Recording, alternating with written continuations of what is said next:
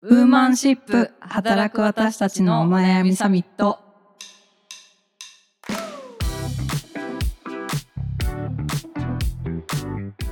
さんこんにちは。ニュースピックス 4W の中道香織です。同じくニュースピックス 4W の川口愛です。この番組はニュースピックス 4W がお届けする次世代を担う女性がリーダーとしての一歩を踏み出せるようにえー女性に関する主要ニュースやリアルなお悩みについて語り合う番組です。今週もよろしくお願いします。はいお願いします。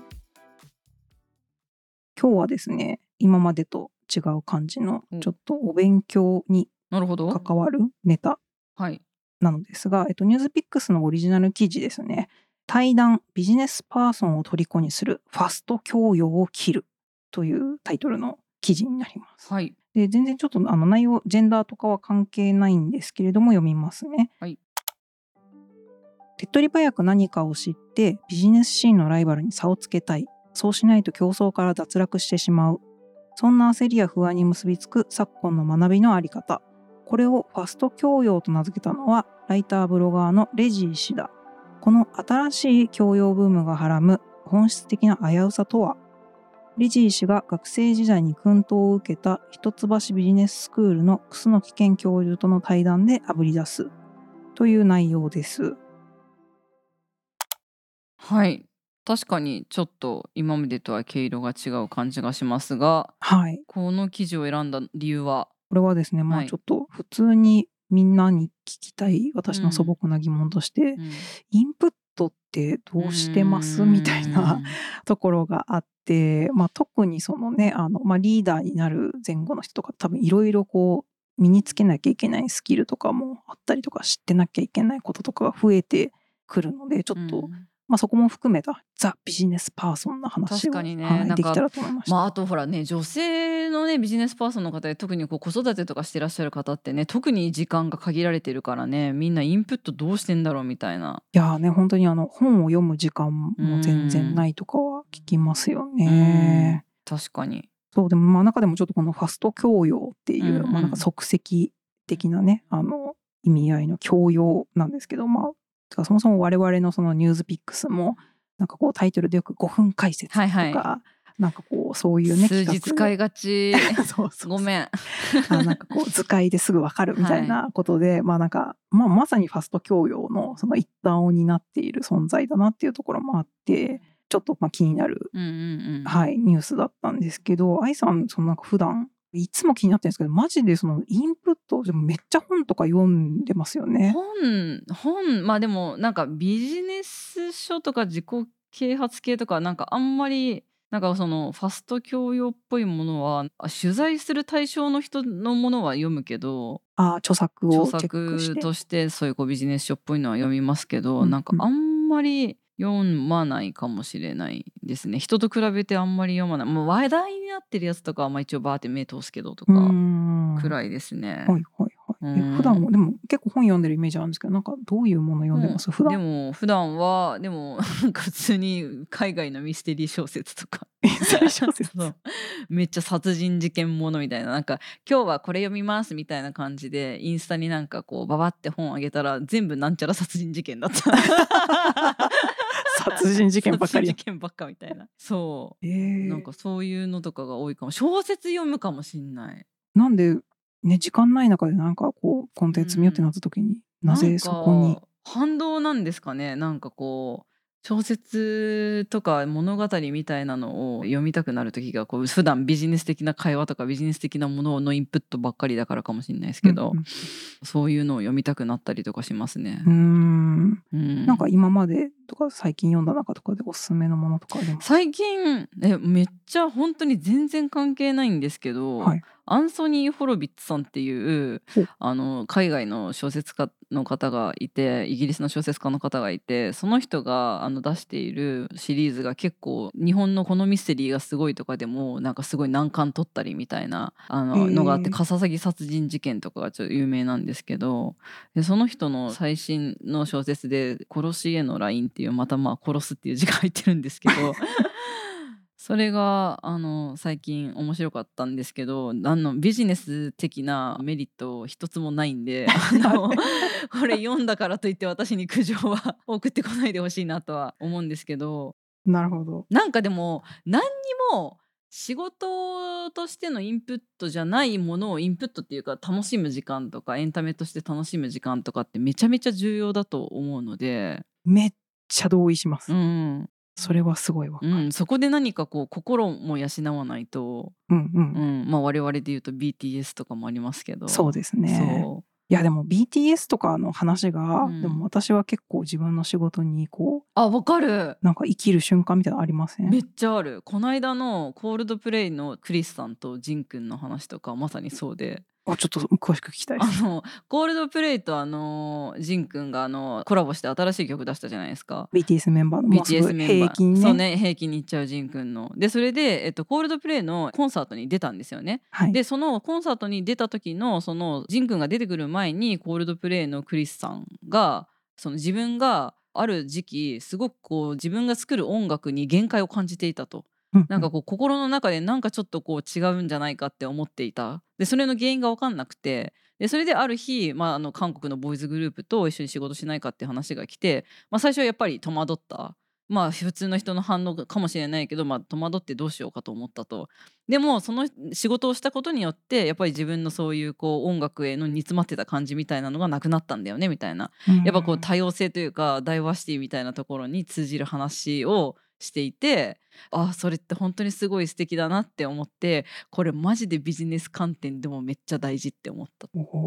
コールドプレイですら コールドプイレイですら煮詰まると。こうだからいわゆるビジネス書これを読めみたいなもの以外からインプットされるものって実はすごいこう根本的にすごいこう重要うんうんうんうんなんだろうなっていう。確かになんかうんまあ、アイディアのなんか発想的なところでもそういうなんかこう、まあ軸としてビジネスの話みたいなまあしっかり知っておく必要はあるとしてもなんか自分がその何かこう記事の企画とか考える時とかも、うんうん。なんかそういうちょっと周辺情報で知ったこととかを掛け合わせてなんかこれ面白い企画になりそうみたいなことがそう私もあるので、うん。なのであんまり、まあ、仕事でねその愛さん言ってたみたいにその読む絶対にこうチェックしておく本とかはありつつも、うん私も結構インプットトははどうですか？なんか自己啓発本みたいなまあなんか好みもあってあんまり読まないところがあって、うんうん。なんていうかこうこれの知識を知りたいって言ってそのなんかインプットするっていうのがあんまり習慣的にちょっとないというか、うんうんうんなんかあの自分がこう好きで触れてるものの中からこう学びを得るのが好きみたいなところもね。はい、あって、まあ、結構その、まあ、漫画とか映画とかをなるべくこうインプットには使うようにはしてる感じです。う。ん。例えばなんかどういう作品からどういうことを学んだみたいなのってあるんですか？最近だとん。漫画の,、あのブルーピリオドっていう美術に関する漫画ちょうどこの間、えっと、天王洲アイルうん。のあの寺田倉庫の方で、はいはい。あの展示とかもやってたんですけど、へー。それにちょっと知り合いが行っててあの絶賛してて初めて読んだんですけどうんアートとかってまあ普通にこうたまに美術館とか行ったりとかしますけどそれこそあのこの記事のその言ってた教養じゃないですけど、うんうん。なんかそういうものが知っておくとなんで重要かみたいなのがちょっとその漫画とかを読んでるとわかるというかなんか知らずにこう例えばアートの作品とかうん。なんか絵画とか見ててもなんかまあ普通に美しいなとか楽しめるじゃないですか。うんうん。でもなんかその教養的な知識とかがあるとそのよりその別な見方で読み解けたりみたいななんかそういうことが結構まあ描かれてるとか,、まあ、なんか読みながらそこが実感できるというか、うんうん。結構なんか今のリベラルアーツ大事とか言うじゃないですか。なんかああいうのとかも歴史とかその美術とかそういうもののその異分野を掛け合わせるってことがなんかリベラルアーツ。でなんかそのさっきのまあ話にも通じそうですけど固定観念にとらわれないで、まあ、結構知ってみるっていうことでなんかこう視野が広がるみたいなのがすごいあの学びになるなというあかーそう漫画もすごくいろんなことを教えてくれるいやほんとそうですよね。と思ったりあと、うんなんか単純にね好きな漫画のこうねそこから座右の銘みたいになるものとかもあるじゃないですか。あるんですか？具体的に。あります。あの、うん新井秀樹さんの「シュガー」っていうボクシング漫画があるんですけどなんかその中になんかすごいかっこいいセリフ割と序盤の方に出てくるしかも主役じゃない人が言うセリフでちょっとネタバレになっちゃうかもなんですけど、はい。発表させていただいてもあいいですか？お願いします。ゆるくねえ時に泣くやつは三流。歯食いしばるやつは二流。笑え果てしなく。そいつが一番だ。っていうセリフがあるんですよ。マジかっこよくないですか？かっこいいね。熱いね。まあもちろんねあの前のあのポッドキャストの中で話してたこううん。困った時にこう助けてっていうみたいなのとかはいもそう大事だったりだなっていうのは思いつつなんかこう辛いなとかしんどいなっていう時に余裕ぶるじゃないですけどなんかこういううんそういうところにかっこよさを見出す自分もちょっといたりとかしてこれはそうすごい。グッときたわけですね。そうなるべくなんかうわパニックってなってうんなんか余裕ないってなっちゃってもそうじゃなくてこうちょっとどっしり構えるふりしてみようみたいな確かに。ご機嫌に仕事しようとかもそうですけど、んうんうんうん。歯食いしばるやつは二流だと。そう。辛そうにしちゃってるのもなんかねそれはそれでみたいな、うん。みたいなちょっとあこういうなんか生き方もまあかっこいい。ななっていうとなんか何でもねその、まあ、あの辛い時にこう言えないみたいなのは なんかそれはそれであれなんですけど、うんうん。まあ、でもこういう考え方もね。そう。なるほど。まあ、いつでもニコニコしているっていうことのやっぱりかっこよさみたいなの確かにあるなとか。それをもう漫画から学んだということですね。そうなんですね。はい。まあ何かに役立つからって言ってね見るわけじゃないものからやっぱりすごい学びを得るっていうのは私はすごい好きだなとうんうんうんうん。思います、なんか愛さんもそういうあでもなんか漫画とか映画とかから学ぶものが多いとかっていうのは本当そうだしん。私もすごいその漫画とか映画とかで見て気になって後から自分で調べてあ例えばなんかこうなんとか事件とかあったりするじゃないですか。その事件がテーマになっている話だったり、なんか実話がベースになってるやつとかうんってあるじゃないですか、まあ、めちゃめちゃ例えばですけど「タクシー運転手」っていう韓国の映画があってそれってあの80年代のクアンジュ事変っていう結構韓国の歴史的にもねすごいあの大変だった民主化運動の話がベースになっててであのそこ出身の j ホープさんが歌う BTS の「マーシティ」だっけ？はいはいはい。っていう曲があってとかってなんかつながってくるとあどういう事件だったのかなとかうん。どういう話があったのかなと思ってこう調べるみたいな。映画とかエンタメがきっかけになってそういうことを自分でこう勉強してみるとかインプットしてみるみたいなこととかっていうのは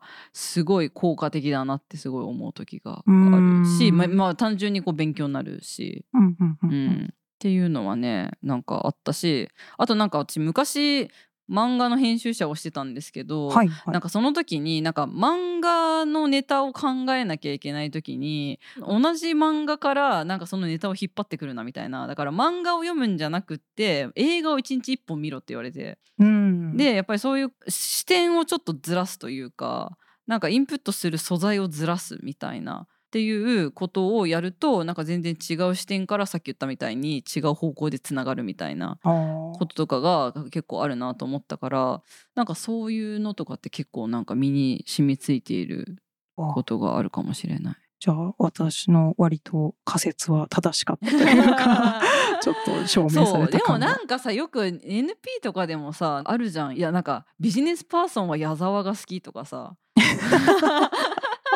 なんか本のタイトルみたいになってるけど。いやいやでも本当にあの いや私これちょっと裏話なんですけどなんかあの多様性を知るための本みたいな記事の特集したじゃないですか「はい Business Speaks for We で」はい。であの時にあの安田さん「We Are the People」の安田さんに本をまあレコメンドしてもらってで、まあ、人事視点でこういう本読むといいですよみたいなのを紹介してもらったんですけどなんかそのやり取りの中で安田さんがあの僕は結構でも矢沢永吉からそういうのを学んでるところもあるんですよねみたいな話されてて。え。ーあでもそうなんだと思ってでもなんか納得できるというか、ね、実際になんか昔あのブランドデザインチームで作った矢沢の記事がめちゃめちゃ読まれたりとかあーニュースピックスでもはいはい。今私のいるチームでそうですね。あの広告というかねそうですね。として出したなんかまさかの矢沢永吉さんの方からそう。広告出したいっていうね。そう。矢沢永吉さんの広告記事がめちゃめちゃ読まれたみたいなのもあって、はいなんかそういうのも視点のずらし方というか、うんうんうん。ずらしたからこそ学べるものみたいなところに通じるのかなっていう。う。なるほど、うん。なんか確かにそのそうちょっと視点をずらすとみたいなのは私もその今のそのブランドデザインチームって話ありましたけど自分のその企画で結構実践してみたことがあっったりとかして過去にあのニュースピックスだとおなじみの入山昭恵先生っていう、はい、あの経営学者の先生に一郎の格言をビジネスパーソンのそのまあ学びになるようなその経営学の視点から語ってもらうっていうなんかよくわかんない企画かもしれないですけど 過去に、えっと、SMBC 日興証券さんの、まあ、ちょっと広告っていうことでこの CM とかでなんか教えて一郎先生とかはいはいはいやってるじゃないですか。あれをちょっとそのニュースピックスで知ってほしいですみたいな感じで声かけてもらって、まあ、そこからちょっと考えた企画だったんですけどやっぱりなんかそういうアスリートのこうスタイルとかあと言ってることとかその考え方とかで割とそのビジネスパーソンがあのヒントを得ることもあるよねってことで結構無茶ぶりかなと思いつつあのスポーツ好きな入山先生に語ってもらったんですけどなんかすごい的確にこうなんか一郎さんのそのリーダーシップみたいなところ分析してくださって、そうめちゃめちゃ面白い記事になったんですけど、そうだからねやっぱり全然別なところの掛け合わせの可能性面白いなって思いました。根本に通じる何かがあるんでしょうね。そうですね。ん。なんだろう。なんかフィロソフィーみたいなものが。ビジネスパーソンとアスリートの。とかなんかそういう何かを極めた人同士の矢沢と。矢沢と。矢沢と一郎と。一郎とビジネス。パーソンと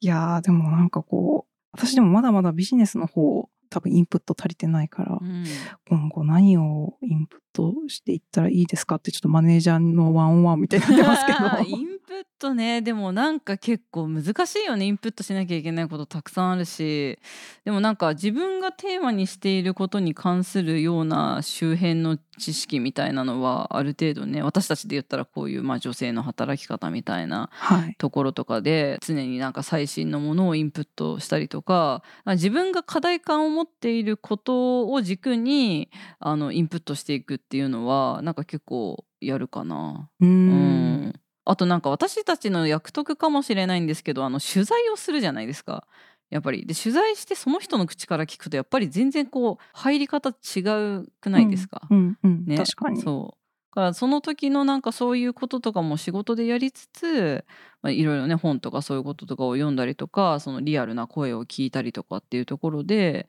インプットをしていくっていうのはあでもなんかこのさっきのさおすすめの本の話ありましたけど、はい。こういうこう女性系のねテーマの話とかでめちゃめちゃおすすめなのがやっぱり浜田恵子さんの新刊「男性中心企業の終焉」あ急に横から本が急に横から出てきたこの本。これ私もうなんか泣きながら読んだんですけど。新書新書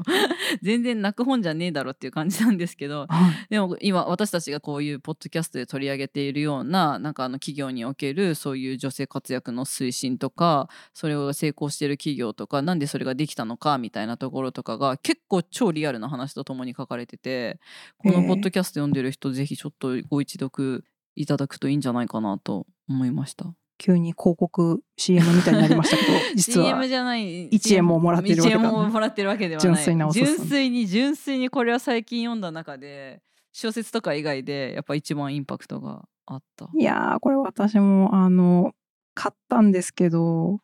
すごい悩みで、うんインプットの時間が取れない件について この後もうちょっと。なんかこ今日落語みたいになってないか。そうなんです。よ あれ？これなんか冒頭に話が戻ってるぞ。おかしい。やばい。はい。まあはい。そんなところで、まあ、あのちょっと時間がそろそろということで、ははい。いこの番組「ウーマンシップ」ではえ女性に関する主要ニュースやリアルなお悩みについて時にはゲストをお呼びして語り合っていきたいと思います。はい。はい。本当にそろそろゲストそうですね。ゲストどんな方来てほしいとかっていうのぜひ聞きたい、うん。矢沢。矢沢は無理だよ。矢沢無理かな。矢沢無理でしょ。矢沢ってポッドキャストとかすんのかな？矢沢のポッドキャストあったら多分ねすごいだろうね。すごい聞かれそう。でもなんか矢沢に出てくれませんかって言ったら多分俺はいいけど矢沢がなんて言うかなって 言うよ多分。どうしよう矢沢に届いたら。届いてほしいはい。でもあのまあちょっと矢沢以外にもはい、はい。なんかこうゲストこういう人とあの話してほしいですみたいなのがあればぜひぜひ、えー概要欄にあのお便りのフォームを載せておりますので送っていただければと、はい。はい。思いますあとツイッターで「ハッシュタグウーマンシップ」でもはいあの感想やそういったあの一言コメントなどお待ちしておりますので、はい。はい、矢沢って書いてもらっても全然大丈夫です。ちゃんとね。あのライクつけに行きますね。はい、はい。いいねっつってはい。やるので。ではそんな形でまた来週ありがとうございました。はいありがとうございました。